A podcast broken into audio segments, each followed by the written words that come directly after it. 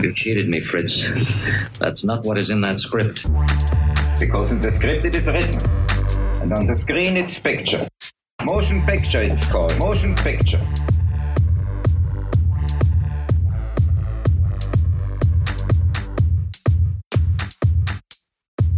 Welcome to this panel from Frankfurt's Lichter Film Festival. From the heart of the city, my name is Stefan Müller. I'm a radio journalist for German Broadcasting ARD, and our topic is defending freedom, support for Ukraine, with these guests. Olga Kozhema from Kiev, now based in Berlin, filmmakers for Ukraine. And here in Frankfurt is also uh, Oliver Zenglein from Crew, United. He represents also the initiative Filmmakers for Ukraine. Online, um, we have Marc Wilkins. He's a Swiss filmmaker based in Kiev right now. Hashtag U4Ukraine. And also Natalia Libet, film producer from Ukraine. Before I introduce our guests, let me put some words first on the actual situation. Um, in this war of aggression that Putin is waging on Ukraine, journalists and filmmakers are extremely challenged. In addition to the accounts of those um, attacked, it is their reports, pictures, and films produced at the risk of their lives that show the world what is happening in Ukraine. Terror against civilians, victims caused by the targeted and widespread shelling of homes and civilian facilities by the Russian army, displacement, fight, and resistance. To support their colleagues in Ukraine, the Produzentenverband e.V. AG DOC, the German Film Academy, the German Academy for Television, and Crew United have launched a fundraising initiative Support Filmmakers Ukraine. As we all know, filmmakers and, of course, journalists are giving the world a picture of the war, of extermination that Putin is commanding and risking their lives. They are in very urgent need of support. So we'll get some insights from these participants, like I mentioned, Olga, Marc, Oliver, and Natalia. And um, I think, Olga, could you please introduce yourself first? Yeah, hi guys. Uh, I'm Olga. I'm first AD from Kiev, Ukraine. Um, I've been doing filmmaking basically my whole life because I'm a second generation. I think I'm a good representation of the uh, fantastic Ukrainian filmmaking traditions of families, two, three generations working in uh, filmmaking. Um, I fled to Berlin in the beginning of spring, and right now I'm trying to do my best to raise awareness about what's going on to support my colleagues who also had to leave their hometowns and home country. Yes, and I'm also volunteering for the front as well. Oliver Zenglein, who is here on stage, is the founder and managing director of Crew United. Could you please say a few words to the work you're doing right now?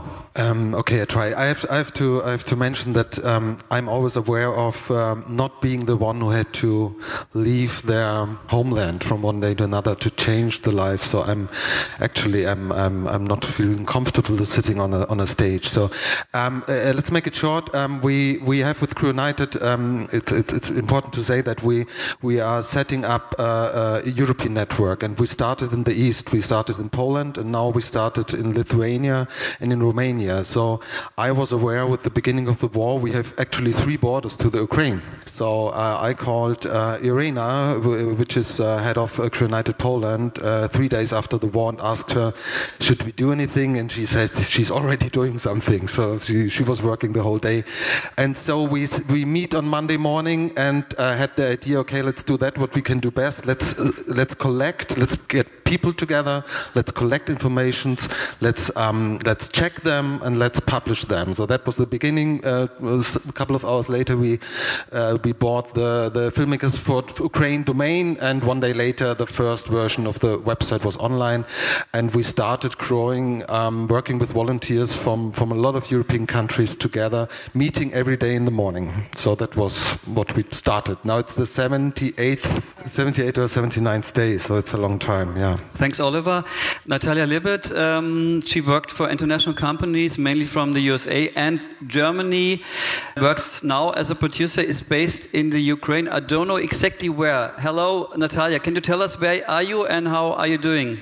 Hi, hi everyone.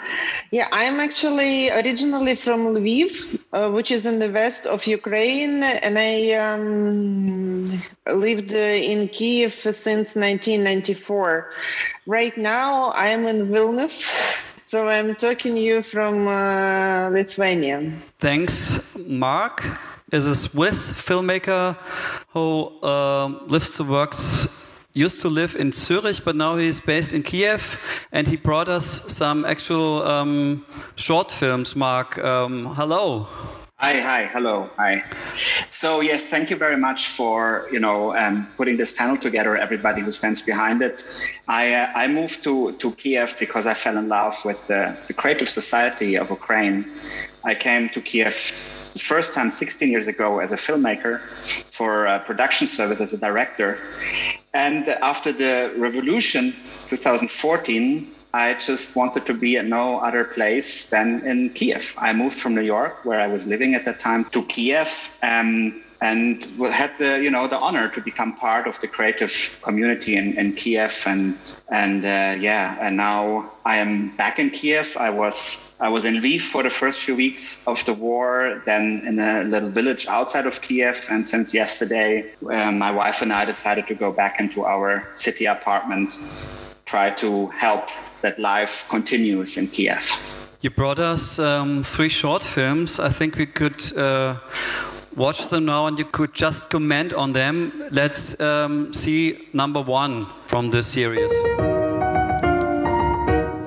Hello, I'm Kola. I'm 33 years old. I'm from the Donetsk region. I like to travel with, with my girlfriend. Uh, I like to see new places, new countries, and it was really great life. I worked in the public sector. I uh, I helped my family with the, uh, with the managing uh, of our small uh, pharmacy business, and uh, my family's pharmacy was destroyed by by Russian missiles.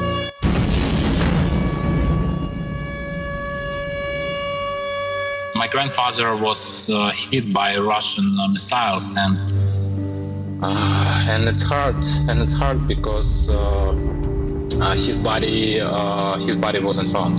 Time to time, I'm thinking that the war it's just a bad dream, and I want to wake up.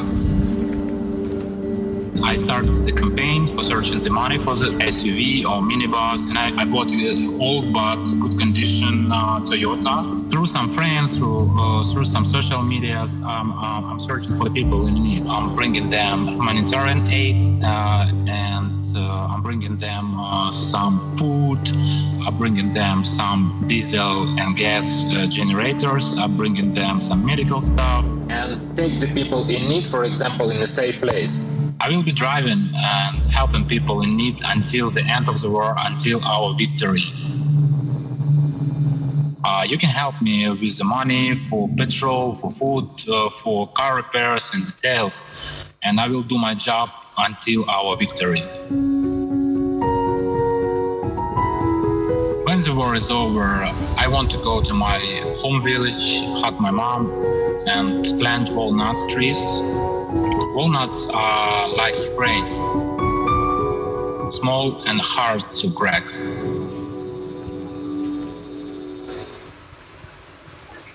Yeah, Marc. Yes, I, I, would like to say something. Maybe, maybe first, I, I, maybe we, we watch the other two films later if there is still some time. Right. I, I don't want to kind of take too much space with those films maybe quickly a, a, quick uh, explanation how those films happened the first few weeks i was totally lost i didn't knew what to do how to continue my life you know i I, I didn't felt creative at all. I, I didn't even I couldn't listen to music and, and look at photographs or absolutely wasn't able to watch movies. Um, but then my, my Swiss film production partners asked me if we can do something together. And we decided to make those short documentaries, which are fundraising films, but at the same time transport my own kind of admiration for the people of Ukraine um, and, and give the people of Ukraine in a way that this, this charisma, which I find so wonderful, um, a voice through those films. And so we created 14 of those films, um, those films so far, which can be seen on youforukraine.ch. And if it's desired, I'm happy to speak more about it uh, later in our conversation. You're welcome. Yes. Um, to speak about the situation for filmmakers and journalists, what we know, um, the the support for you and other filmmakers and of course journalists in Ukraine can be seen, for example, in uh, the provision of technical equipment uh, and as well protective clothing. But let me uh, ask you, what is main important at the moment? Um, yeah, it's kind of hard to. Uh, I guess I should start with uh, the fact that there are now kind of two types of filmmakers who stay back home in Ukraine. There are the ones who are documenting things that are going on, and the other ones who were forced to take arms in their hands. And of course, uh, those two groups of people have quite different needs. Um, and for those people at the front, it could be something major like ordering or buying them a drone, or cars right now are in high demand because a car at the front has a very short period of life. And for the others, they always need some hard drives. They always need some space, some cloud storage because it's important. Human attention is such a such a diva, you know. One day you're focusing and following what's going on in Ukraine every day, and the other day, I don't know, Will Smith slapped somebody and you're in a whole different dimension. So what they do right now is actually very important uh, because they remind people that this is still going on and they help all the atrocities uh, being brought back to light. Natalia, same question to you. Um, what is the most important thing is needed uh, for filmmakers and uh, journalists and uh, your friends?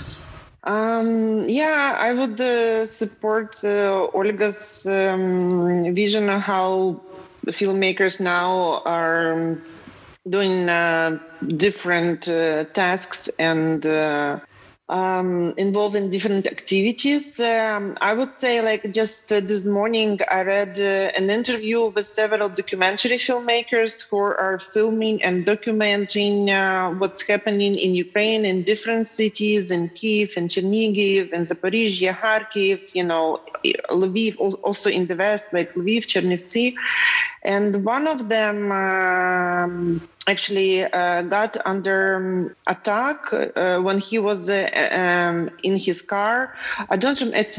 I think it was uh, near Kharkiv, or I don't remember now where exactly. But uh, the bullets uh, got into um, his vest-proof, um, his um, bulletproof um, vest, and that's how he got survived. So I think that uh, for filmmakers, whether they're in, in, in, the front or whether they're documenting, it's, it's important to have the full uh, um, army gear on them, like helmets and bulletproof vests uh, and um, special shoes and, you know, like things that they can uh, provide some security, at least uh, for some time, uh, to them while they're filming, uh, filming or they're uh, traveling in Ukraine. I think that's important, first of all. And of course, um, I'm also um, involved in the um, community which is called Kino Dopomoga, and there is always a need for batteries, for hard disks, uh, for uh, lenses, for additional cameras. Uh, you know, there is uh, like equipment, uh, film equipment uh, need too. So this, I think, are two most important needs: the security or safety gear and equipment for filming. Thanks, um, Natalia. Um, Marc, what would she add? What could you add to this question? I think it, it was very well well explained by, by Natalia and by, by Olga. I think what's what's very what I want to underline is also this kind of this attention, you know, to be in touch, to not get used to it. And you know, if you are abroad, you're somewhere, you are maybe not connected to Ukraine. stay stay stay in touch. I think it's very important for the people who are in Ukraine, the filmmakers, the, the journalists, that they don't feel left alone. You know, and this to give attention. It doesn't cost you anything, you know. It's just simply following somebody on Instagram and sending a comment. You know, I, I really sometimes feel that this incredible success of the Ukrainian army and the volunteers fighting against the invasion, um, a very big part of the success is this attention. You know, in the beginning, I was a bit disgusted by all those buildings around the world which were lit yellow and blue. I thought, like, how can you know close the sky? This is what we need. We don't need the Empire State Building or the Eiffel Tower be lit yellow and blue. But I think now I start to understand that it's it's so important for the people who are fighting to see, to feel that there are millions of people behind them, and that's also important for the filmmakers and the journalists in the front lines. Thanks. Um, Oliver, what could you add from this uh, German point of view? Yeah, first of all, I would like to add something uh, Marc uh, taught us uh, when he joined the Zoom meeting um, that it's very important um, that when we help the people who had to leave the country, the refugees, that we always help them for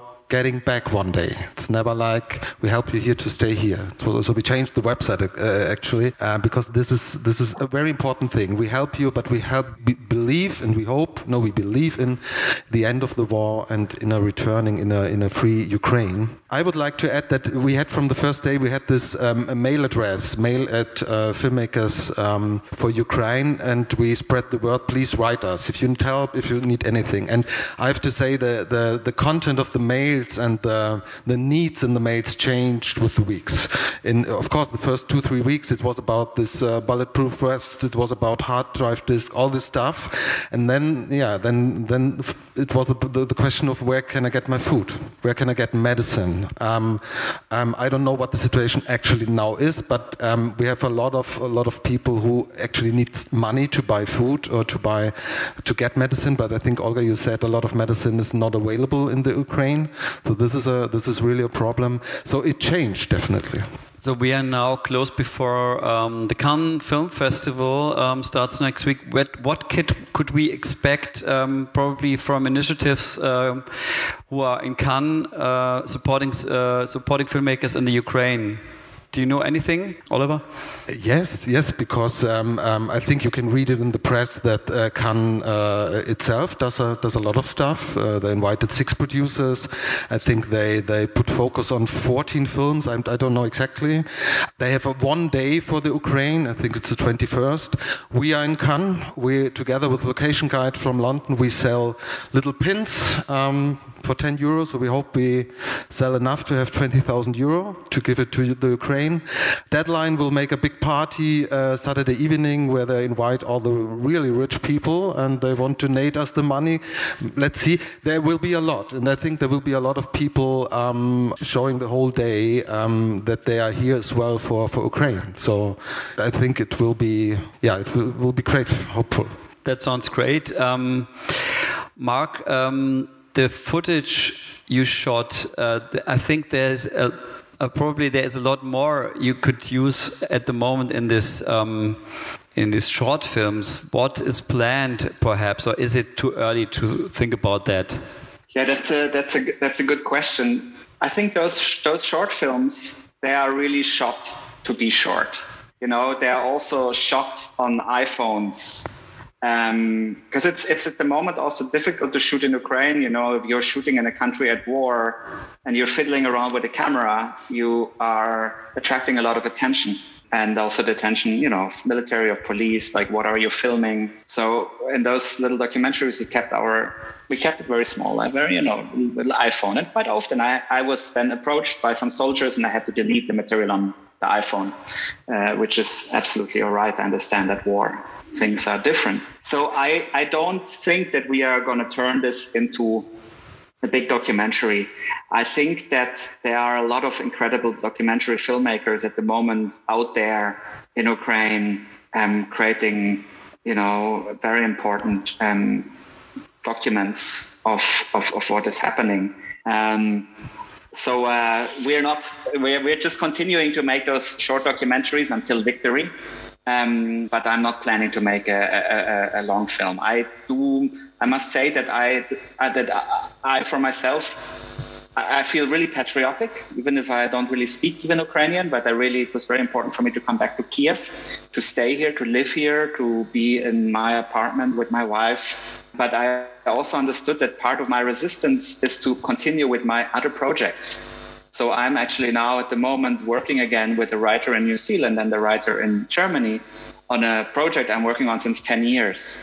Um, because I don't want that Russians are able to stop me from continuing my creative work, even if this work is not directly connected to the war at the moment. So I keep on fundraising, I keep on supporting actually one other documentary film project about the invasion. But me, myself, I'm at the moment, besides You for Ukraine, continuing other film projects. Thanks. Um, Natalia, to speak about the footage, um, have you filmed uh, yourself, or what do you, do you know from your friends what they do uh, at the moment, filming, um, documenting the situation? I'm a producer. I'm not a filmmaker. I can do like small uh, videos and pictures on my phone, and this is the biggest thing actually I can do.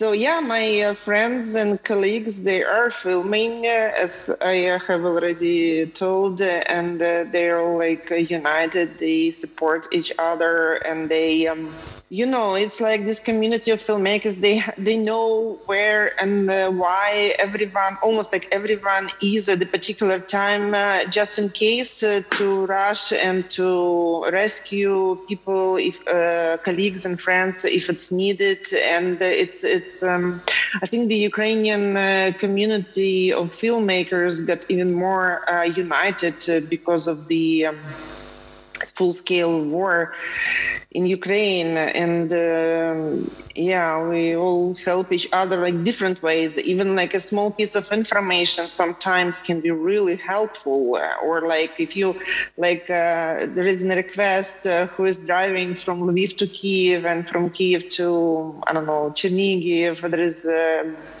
a lens, uh, lens or a battery should be transported or some uh, footage uh, or how to upload um, footage to a secure um, as online server. Uh, so all these uh, small needs and the requests are like answered immediately because of this um, unity and um, understanding that uh, together will defeat the enemy. I would um, also like to, if it's okay with you guys, to elaborate on the um, events in Cannes. So, um, Marché du Film uh, was so great, great uh, to um, uh, help Ukrainian filmmakers to arrange uh, Ukraine in Focus on Saturday on the 21st of um, May, as well as the next day on the 22nd on this on Sunday on the 22nd of May, and there will be several presentations. First of all, the um, Doc uh, will have a presentation of four Ukrainian documentaries in post production, like work in progress in editing and post production stage. And uh, there are uh, several of them are uh, about the war which is actually uh, Russian uh, Russian Federation has been um, throwing it at, at us uh, since 2014, and uh, some of other films are also like about uh, peace and Ukrainian society and, and Ukrainian characters uh, themselves. So, uh, of course, the six producers um, uh, will meet um, their colleagues um, at breakfast on Saturday uh, too, and um, I'm proud to be one of them. Um, then we're gonna have uh, two presentations of um, Ukrainian features. Uh, in also in post production, one of them is like uh, Tallinn Black goes to Cannes, and another one is Ukrainian um, features presentation, uh, and both organized by Tallinn um, Black Nights uh, Film Festival. And I think there's also going to be a panel discussion. So, like, Saturday is really packed with uh, Ukrainian events at the Marché du Film, uh, at the Riviera and the Palace. And then on Sunday, there is a very special presentation called Ukrainian uh, Films Now, which is organized by IAVE, uh, by uh, When East Meets West, and by um, First Cut Lab. Uh, they're bringing together um, funds uh, and uh, co-producers and also, they're devoting several um, awards for the post production for these films, uh, and it's going to be a very special gathering. And it's like all about gap financing that Ukrainian films uh, in post production are really need right now. So I think there's a two major days and uh, several events at Marché, and of course the Ukrainian um, film uh, pavilion is going to be um, working um, at the Riviera and the village, um, uh, film village, um, and uh, there are several events organized there too by the um, Ukrainian State Film Agency um, and uh, some uh, uh, film industry associations in Ukraine. So that's, uh, I think I told everything I knew.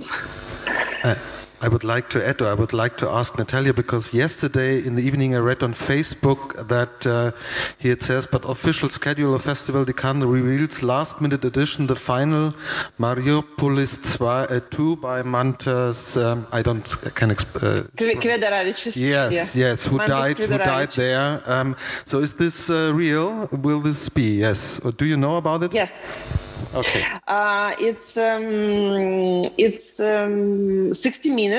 It's a documentary, and it's uh, made uh, out of the footage uh, Mantas, uh, together with her, uh, with his partner Anna Bilobrova, collected on his way through Ukraine to Mariupol to Mariupol, and in Mariupol uh, before he was uh, uh, brutally, um, I mean, tortured and killed. And uh, it's his legacy. And Anna, um, I mean, she did an incredible um, job and incredible uh, travel through Russia to Lithuania to bring uh, oh my god to bring mantas and uh, his footage to his uh, friends and colleagues in vilnius and then to put it together into 60 minute now it's you know 60 minute film and to present it uh, to the audience in cannes.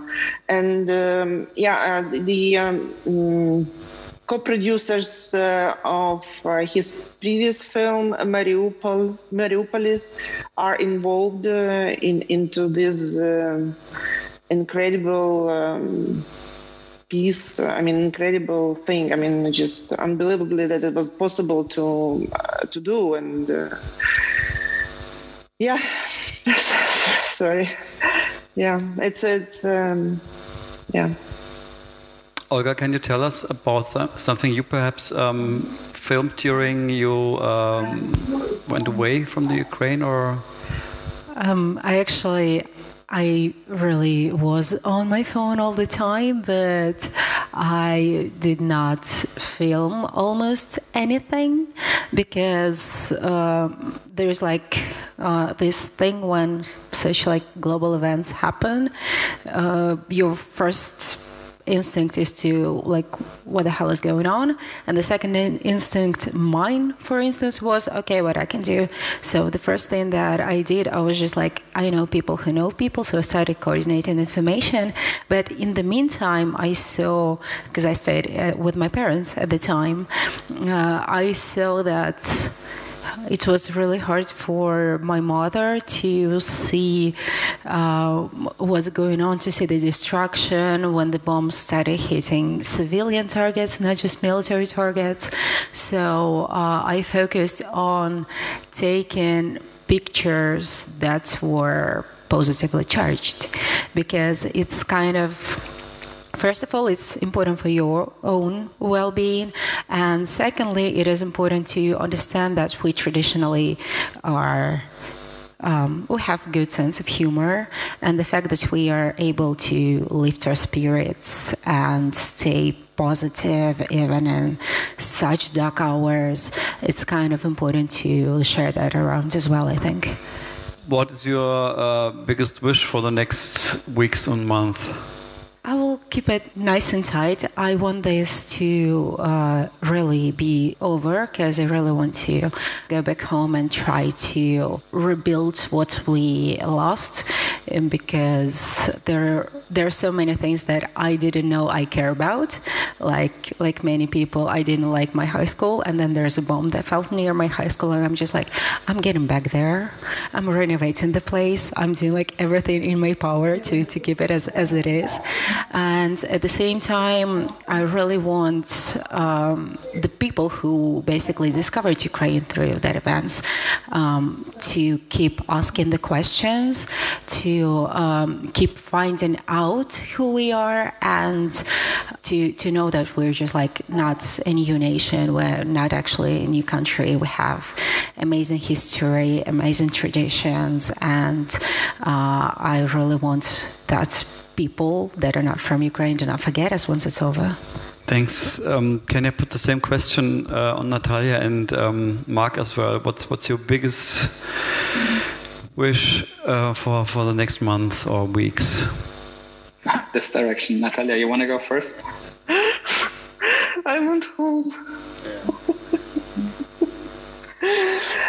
No, I want to, I don't know. My wish is uh, Russian uh, invaders out of my country immediately. You know, if I had a magic uh, pound, wonder, um, I would um, use it for that. But that's my very biggest wish. But uh, in reality, I'm gonna spend like around um, a week uh, at the Cannes uh, Film Festival, and I really want to make uh, uh steps into um, securing financing for my film, which is in post production, uh, to secure some financing for the team I'm working with and uh, for myself too and uh, to make sure that Ukrainian filmmakers are heard and then our voice is strong uh, and it's uh, in all possible media and in all possible uh, directions uh, spread in in uh, the in Cannes, in France, in the European Union, in the United States, and all I mean worldwide, and. Um, I want um, my country to prosper and to be independent and free. Yeah, this is it. Thanks, Mark. Yes, of course. I mean, the first thing is is, is, is we want we want victory. You know, it's we, we cannot say or I cannot say we want the war to be over um, I know sometimes this is what some people in the Western world and especially in Germany sometimes just say, like, don't you just want it to be over? Doesn't matter who owns which territory, just want it to be over. Um, it's it's when you look into the history of, of, of, of, Ukraine and the relationship between Ukraine and Russia, it's very clear that there, there's only one way out without having an ongoing war for the next decades, you know, is the, the victory of Ukraine. So I, I wish the victory of Ukraine will happen um, with as little casualties um, and, and, and, and sacrifices as quickly as possible. But this is the magic wand, you know, Natalia is talking about. I'm afraid it will take some time to get the invaders out of Ukraine.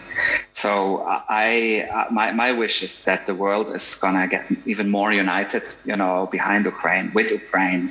Um, I'm just so, um, you know, grateful that even, you know, Australia is sending uh, military equipment to Ukraine, and the whole world is, is, is, supporting Ukraine. I hope that the world is, is, growing together and understands that peace is something we need to fight for, and we need peace, but you need to fight for peace. And um, I, I think this is it. I, I cannot, uh, I cannot say more. At, at, at, at partnership, unity, peace, and, and, and victory for the, the democratic humanist world. Yeah, that's what I what I want what I wish. Thanks a lot. I wanted to quickly yep. add something to, to Natalia because one, one thing about uh, what I love so much about the people of Ukraine and why I moved here is how humble the people are, you know, not showing off what they're doing. But I want to be, want to just to say it here with Natalia is one of the most incredible new producers, you know, of, of, of, new Ukrainian cinema. And she she produced a film with her partner Stop Zemlya, which I don't know if it's also going to be at the Marché in Cannes or if it maybe already was there last year. But for me, this film Stop Zemlya is is, is this is like a, an icon of new Ukrainian cinema because Ukrainian cinema was for for for for decades kind of like locked in also by the Western world into this dark Tarkovsky corner, and there was was very little space for Ukrainian cinema to breathe and to also find color and find light, find deep lightness. And and um, is such a film. It's a miracle masterpiece movie, and and Natalia produced it, and Natalia is now going to be in Cannes with her new film called When We Were 15, I think is the working title, uh, a work in progress, um, a debut of a friend of mine, of Anna, who I can't wait to see this film.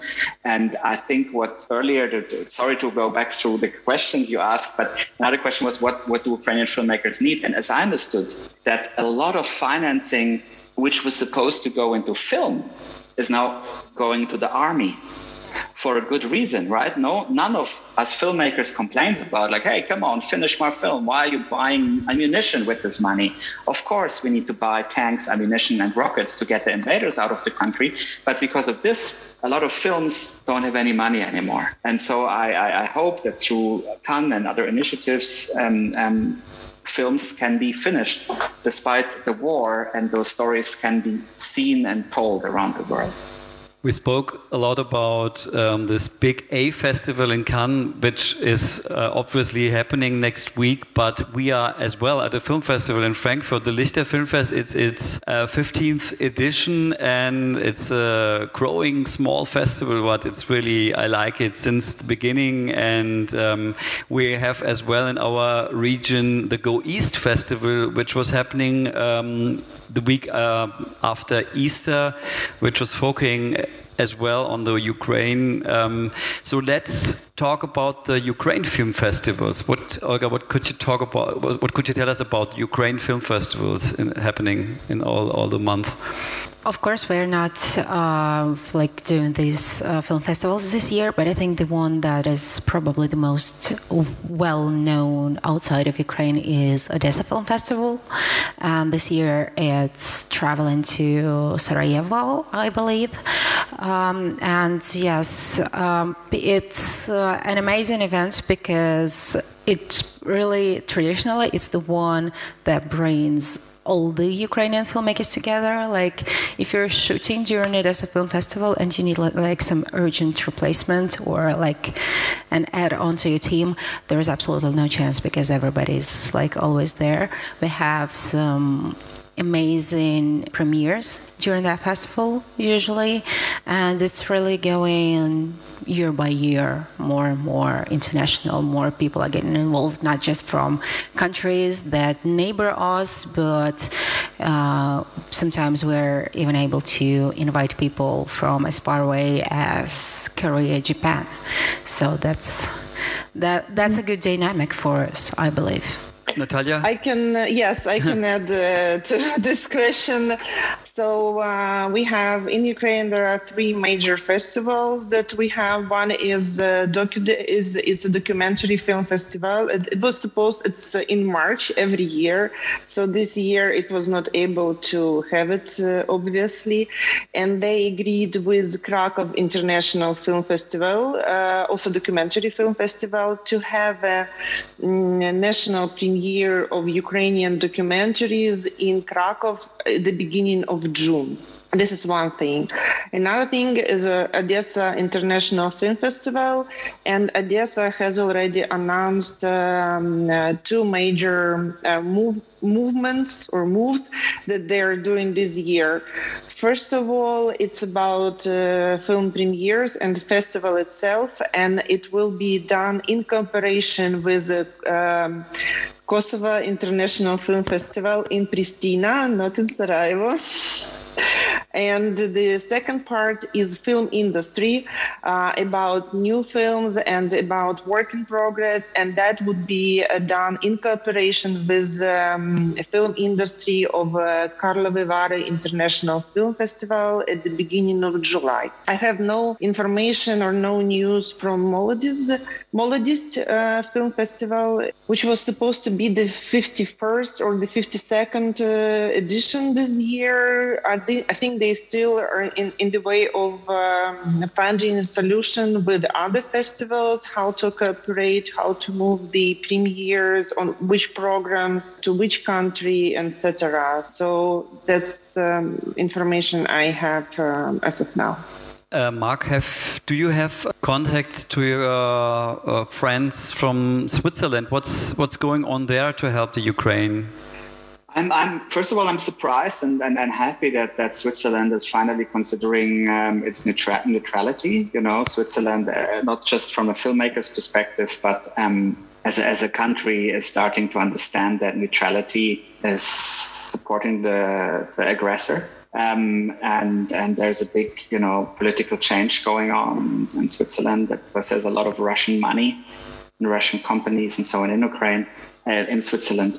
So, but from a, from a filmmaker's perspective, I, I, I received a lot of so there's a lot of like actually in a co-production dialogue is developing. There's still no co-production treaty between Switzerland and Ukraine, as I understand, but there are more and more collaborations. Like one for example, the film Olga by a young Swiss filmmaker who is who was actually also who was the, which was the Swiss um, film for the, the Oscars this year, which is a story about uh, a, a Ukrainian gymnast who um, is joining a Swiss uh, team.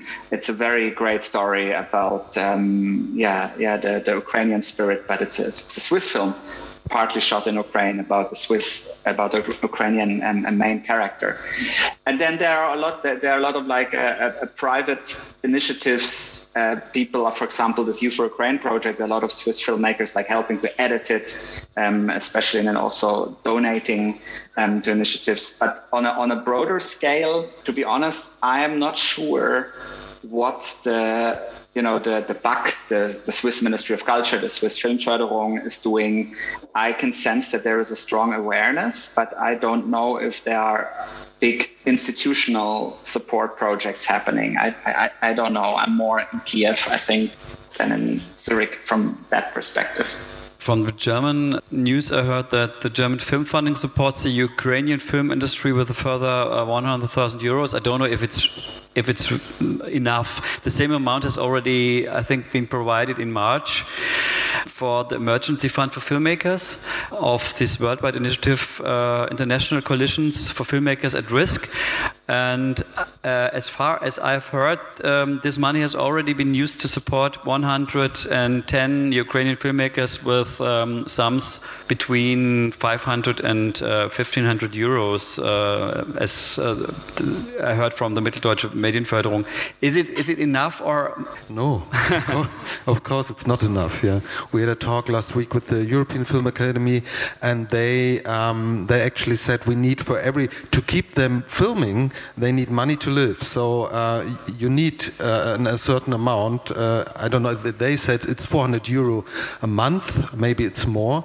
But if you want to keep two or three hundred people working, you know what you what you need every month.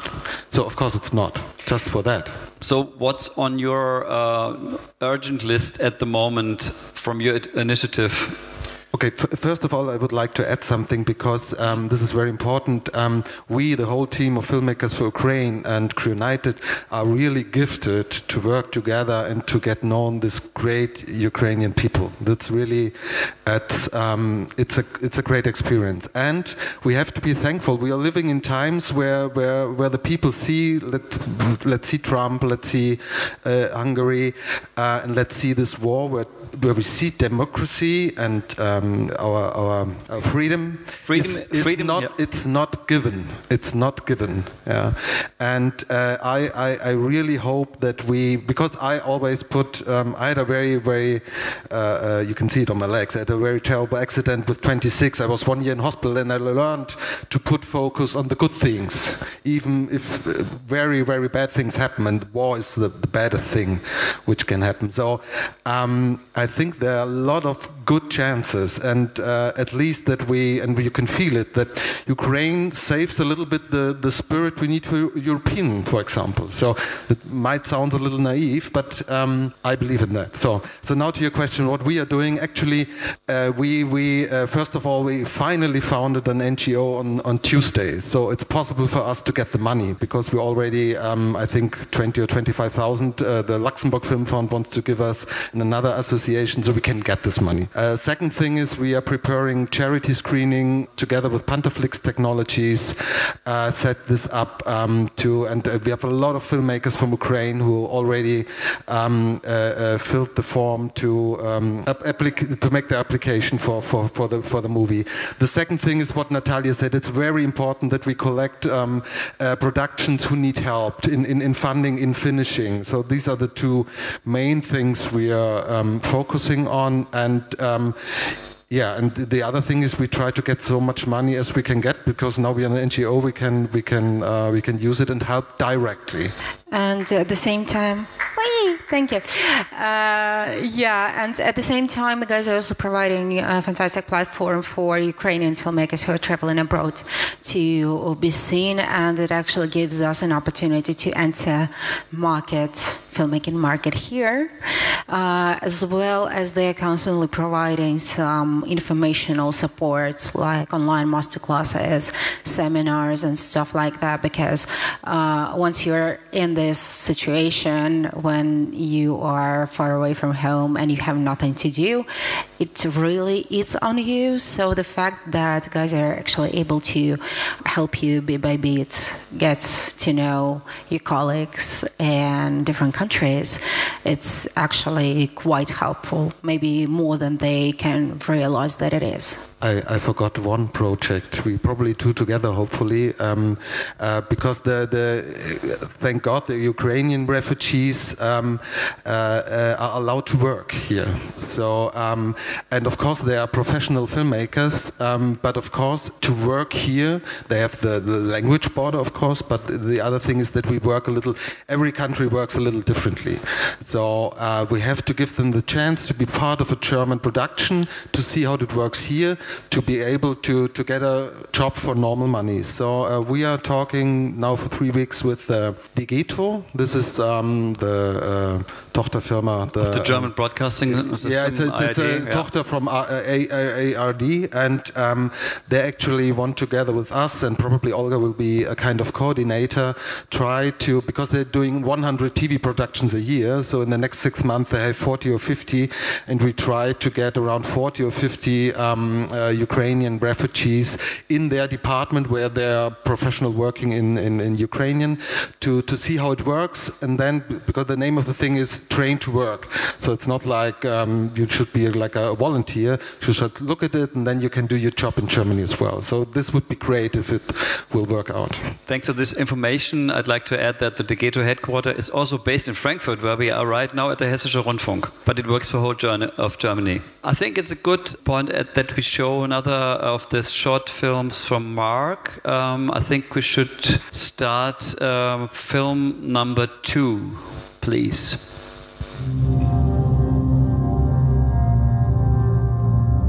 So I'm a photographer. I do portrait photography for the most part and storytelling that kind of concentrates on individuals. I live in New York for the most part. I was born in Kharkiv. I work a lot in Ukraine as well. I usually spend a few months in Ukraine every year. The last project was called Ukrainian Railroad Ladies. It's the ladies that stay in these cute little houses that are aligned along the tracks in the, on the railroad. I was in Ukraine in January and in February working on some stories, and I came back to New York, I think five days before the war started. On the day when the war started, we were having dinner, and one of my very good friends, who's also Ukrainian, received some messages on his phone that second, everything changed. I got back to Lviv uh, when yesterday, yeah, yesterday. Just, you know, and it's been it's been 20 days since the war started, or what? It was the strangest feeling to be in constant worry for my homeland, and then to, to be here and feel the sense of just sense of overwhelming calm. I feel like everybody's mobilizing whatever they can bring, and in my case, that's that's documenting and telling people stories. One is actually about the railways and this amazing effort of the Ukrainian railroad company to run these evacuation trains from the uh, most besieged and you know war-torn cities to the west.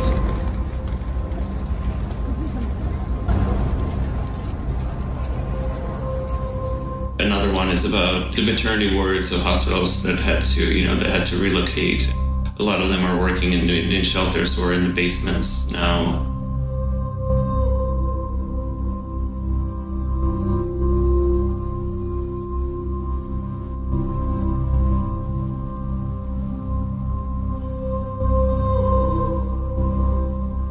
What's the first thing you will do when the war is over? I think just just hugging people, knowing that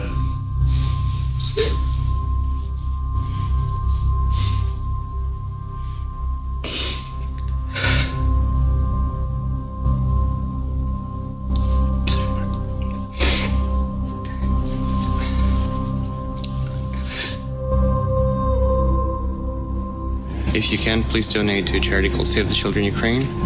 Uh, as we know, children are the most innocent and most affected by this terrible war. Thank you.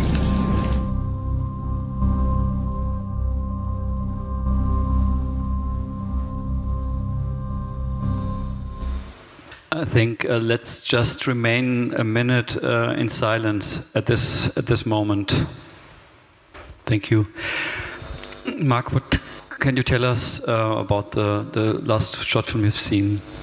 Yeah, you know, Sasha is for me such an example of of this fantastic spirit of resilience and in a way also rebellion, you know, to not accept what's going on. You know, Sasha Sasha lives a fantastic life in New York. You know, he's a very you could see. You know, he he uh, photographed so many known people and Tom Ford, and you know, so so he he he came back. He came back to to he could stay in New York and continue his work, and maybe even say, I donate half of what I'm earning to projects in Ukraine. But no, he he felt also as an artist, and that makes it maybe also interesting for us filmmakers who are here together today, um, to come to come back to to Ukraine and capture what's happening and document it for the world to see what is happening. That, that, impressed me, his courage. You know, he was the first person who I knew who went back. You know, you back to Kiev, this train station where the train is coming in, and you see Sasha there.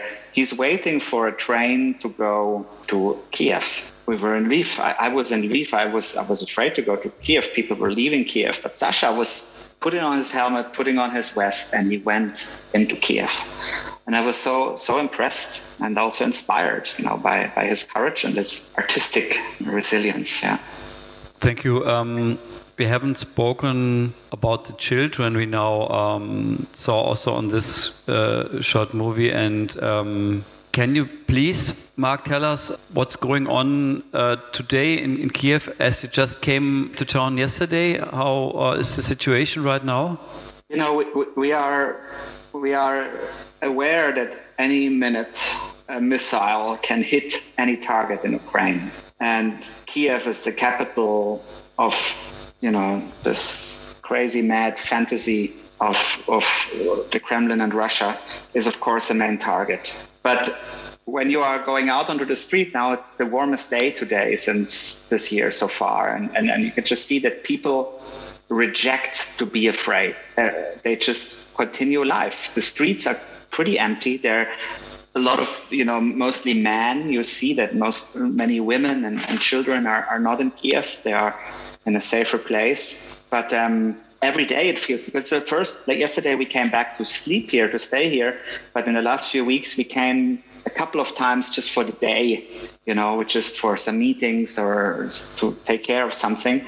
But it's and, and with every visit, you see less blog posts, um, less guns. But I also have to say that every time now I see a gun and I see a soldier, it gives me more a feeling of protection than a feeling of fear. Normally, a gun is for me something I'm afraid of. I don't like to have people with guns walking around me. But now I like it when people with guns walk around me. So I, I it, now really it, it turns back to normal on the surface, but we very much know that it's it's not normal, but it's I think it's part of the strategy. You know, we don't we want to I think it's important to be aware of the threat, to be honest that we are afraid that we but we talk about our fears that we that we don't give in to it and that we don't do Putin this favor of closing down, shutting up, running away. Yeah, and this is why I think this what you know what Oliver was talking about earlier and what this this idea to integrate Ukrainian filmmakers all around the world into actual projects. You know that if you you're a refugee, you don't want to be you, you, you don't want to be a victim waiting somewhere, even if you get maybe financial support. You, you want to work, you want to do something, you want to earn your money.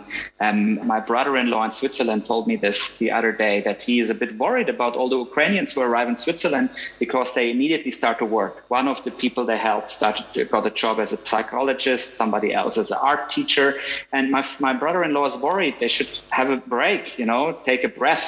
They've been through so much. But I think it's so important that you continue working, that you continue taking care of your of your life. And then one day, hopefully soon, take all this new knowledge, experience you gathered in Switzerland or wherever it is, or in Germany, and then go back to Ukraine and rebuild the country. Thanks. Uh, Olga, can you tell us about your daily life in Berlin at the moment? Yeah, like, uh, but first I'd like to add something to what Mark, Mark mentioned. It's like they can throw bombs at us, but they cannot like bomb down the spirit. Because uh, one of maybe um, two of the scariest uh, days that I've been in Kiev personally. I think it was like end of February, beginning of March. It was the first time that the curfew was over uh, 24 hours, and uh, our air protect system actually shut down a missile not too far away from where I was, and we stayed in the in the basement for the most part, and it was kind of this terrible feeling of not knowing what's going on about your head. But then when the curfew is over, we walk out. Uh, of course, we try to get some medicine, some food, like all the stuff that you need. And I'm in line to this grocery store, and I see a grandma in her 70s. Uh, in amazingly beautiful and clean dress and coat with a handkerchief on her head, uh, mascara, red lipstick because she walked out to get some coffee. This is the important part, you know? So, yeah, even though it was quite scary and stressful, we're still, you know, being true to who we actually are. And this is I'm personally very proud of of that.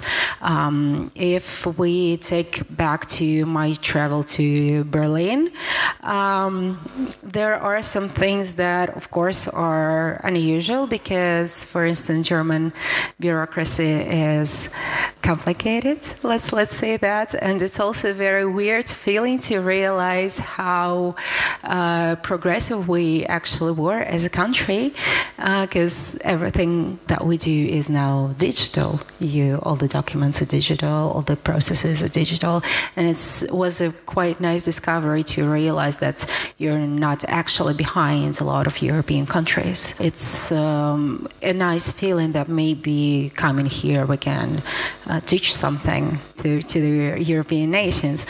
Yeah, hopefully. I'm, I'm still hoping. yeah, but. Um, the system is uh, very different.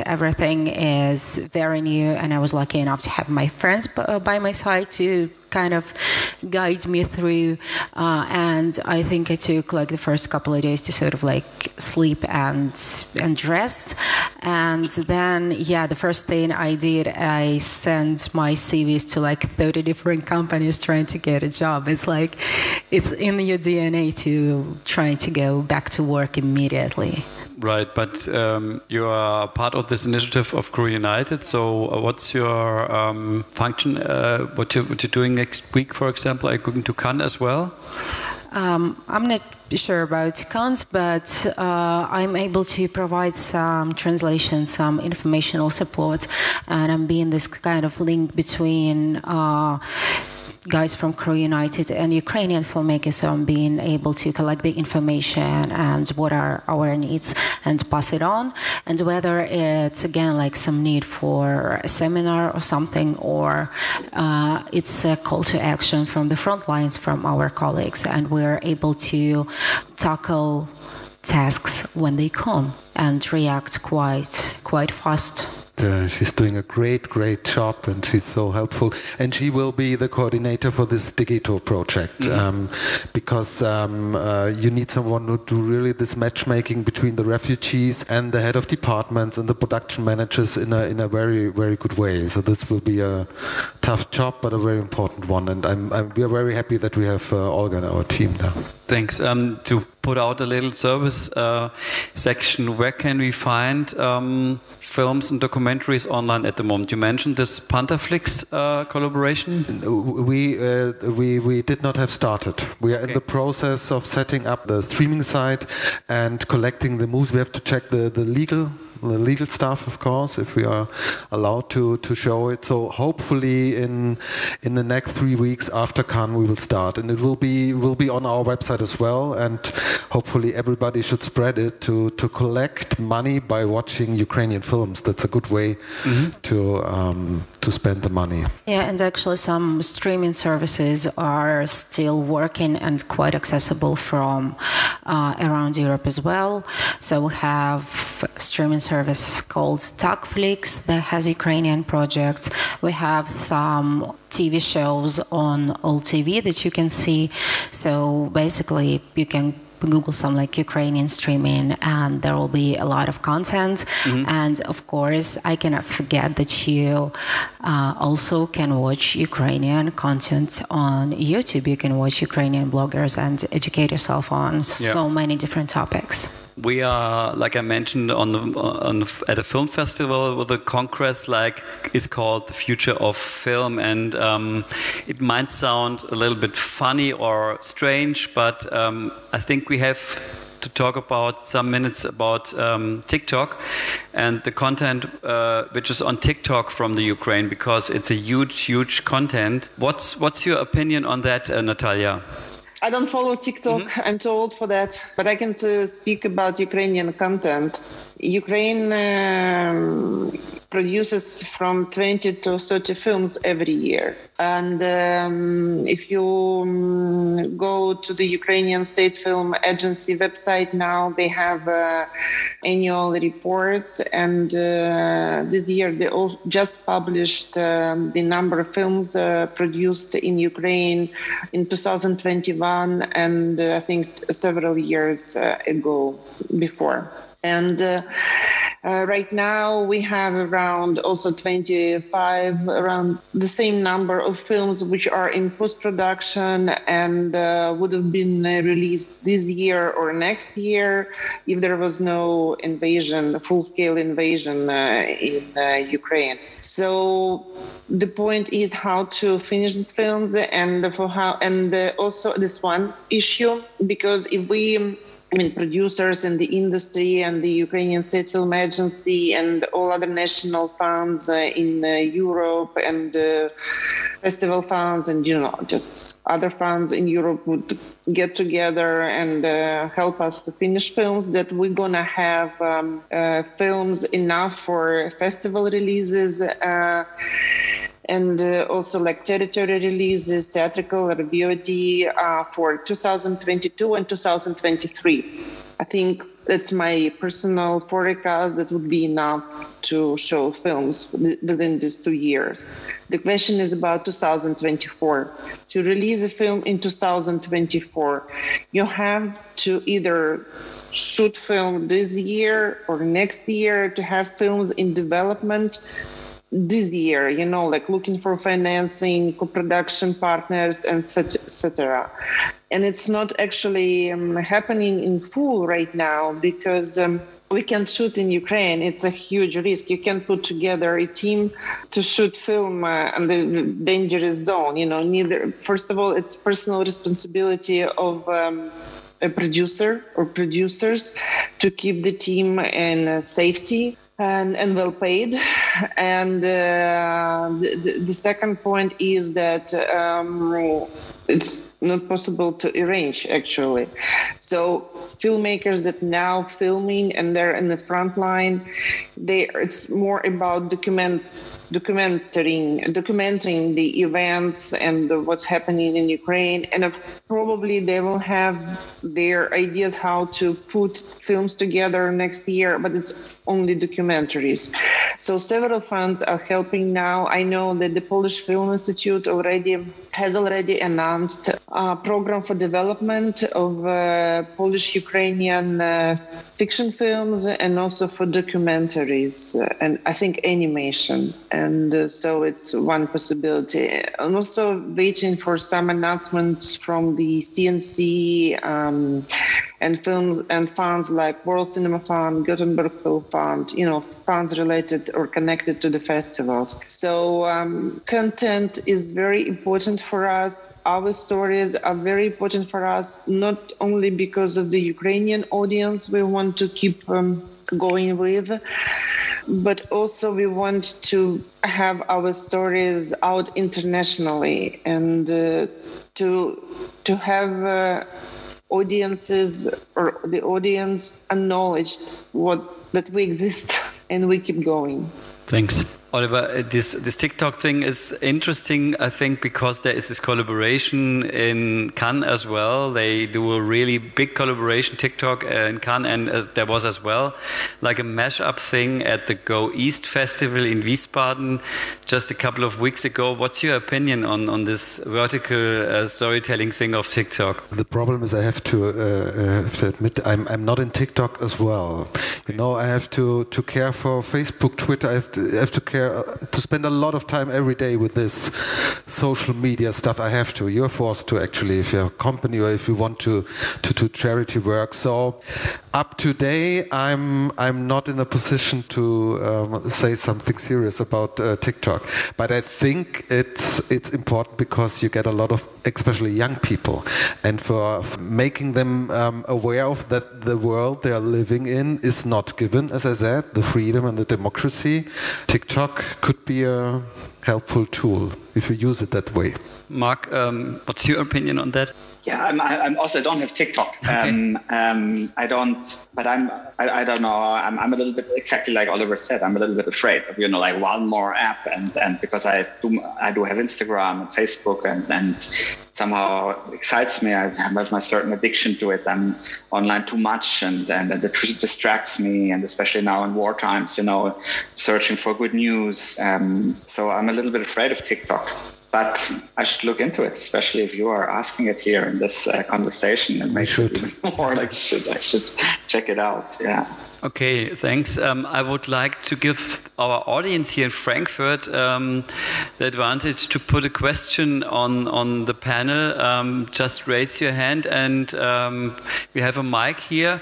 If you have a question, that's your chance to ask now. Please raise raise your hand for a moment so but there is at the moment there is no there is no question um, so I would think we should watch the last of the series of this film uh, films short films from Marc at this moment.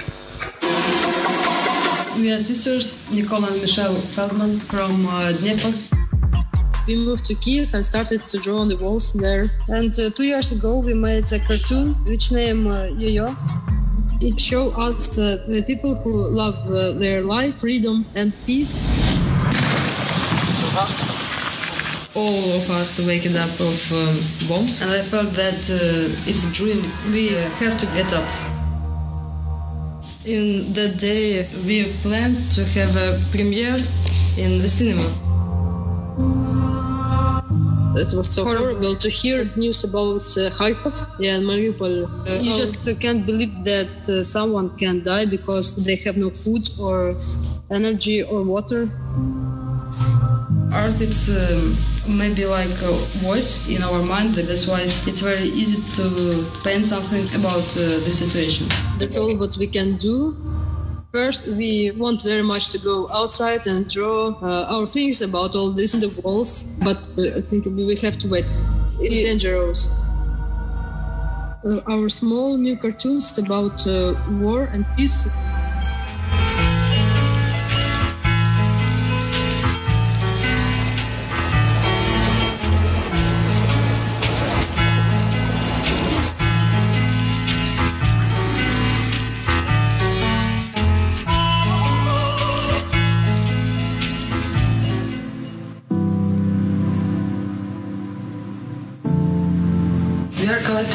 for doctors and medical help in the most damaged cities in Ukraine. Doctors from Irpin, uh, Mariupol, Bucha, and Chernihiv. We are in direct contact with them to support doctors uh, for medicals and uh, materials.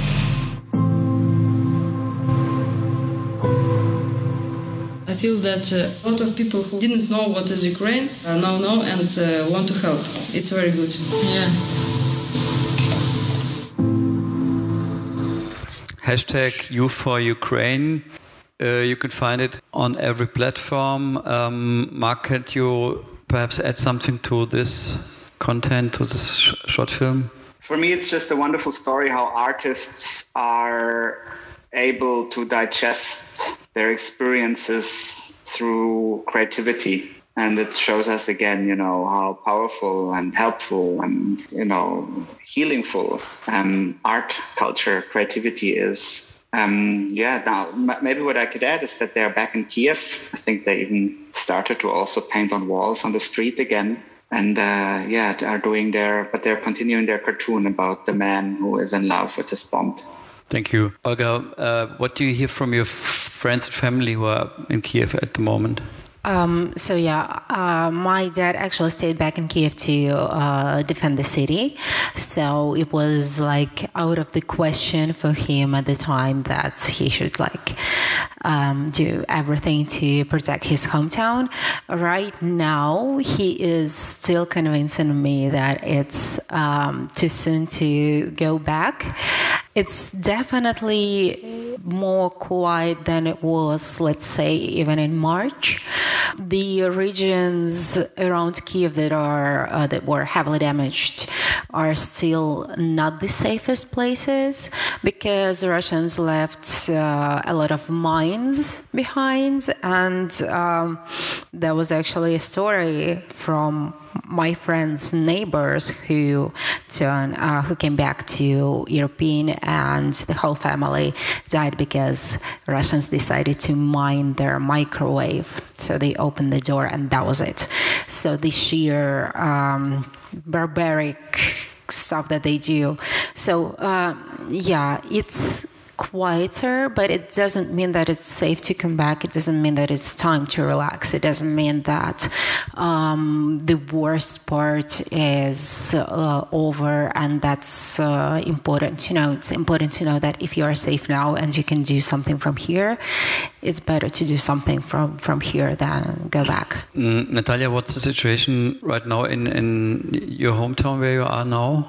I am actually in Vilnius now, staying at my friend's house, and um, my parents and my daughter and my cat are in Lviv because uh, my daughter and I we were lucky to have her grandparents, my parents, you know, living in Lviv, so we could uh, flat Kiev, uh, uh, and uh, we didn't need to look for a shelter or a place of feeling and united in unity with family all together in uh, these times. As soon as we arrived, we started hosting my friends and friends of the friends uh, who were traveling through Kiev uh, uh, abroad uh, because of this evacuation trains they were going like when the um, was the unstable scheduled schedules and uh, some of my people we hosted they needed some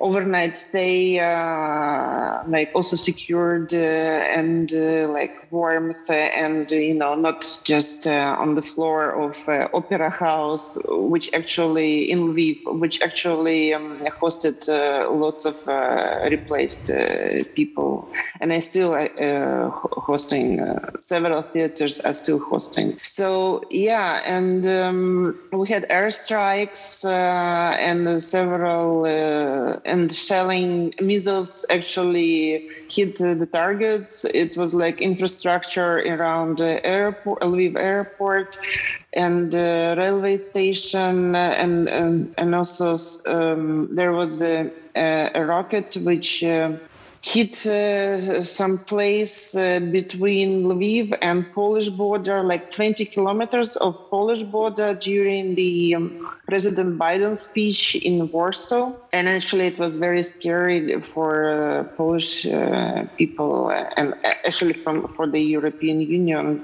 people because it was just so close to the border. So yeah, um, things like that, and um, yeah, the selling is continued, uh, but um, you know, you never know. That's the point. It's uh, it's about uncertainty and uh, a constant feeling of threat. You have to be very careful what you're doing. You have to make sure that your batteries of your phone and computer are more or less full. And uh, it's important to know where are your loved ones and your relatives and your friends. And it's just this uh, constant concentration about uh, your physical and mental life. So, yeah, about new life in Ukraine. Thank you. Um, we are sending um, a lot of love and power to you from, from Frankfurt, from our film festival here, from our um, congress. Um, thanks for your time, Natalia, Marc, Olga, and Oliver, um, that you give us um, these insights from your life and the situation. And I hope a lot of people will donate money for the filmmakers the, and the people of the Ukraine. Defending freedom, support for Ukraine, that was our topic here uh, in Frankfurt at this panel and online. I think you can also rewatch it uh, on uh, YouTube. Thanks again to you, Olga. Olga Kozhema, um, she works now uh, for filmmakers from Ukraine, and that's also one of the targets of Oliver Zenglein, Crew United. And we had Natalia Libet and Marc Wilkins. Thanks to you. Have a good day and see you soon. Wir sehen uns im Kino at the movies. Bis dann.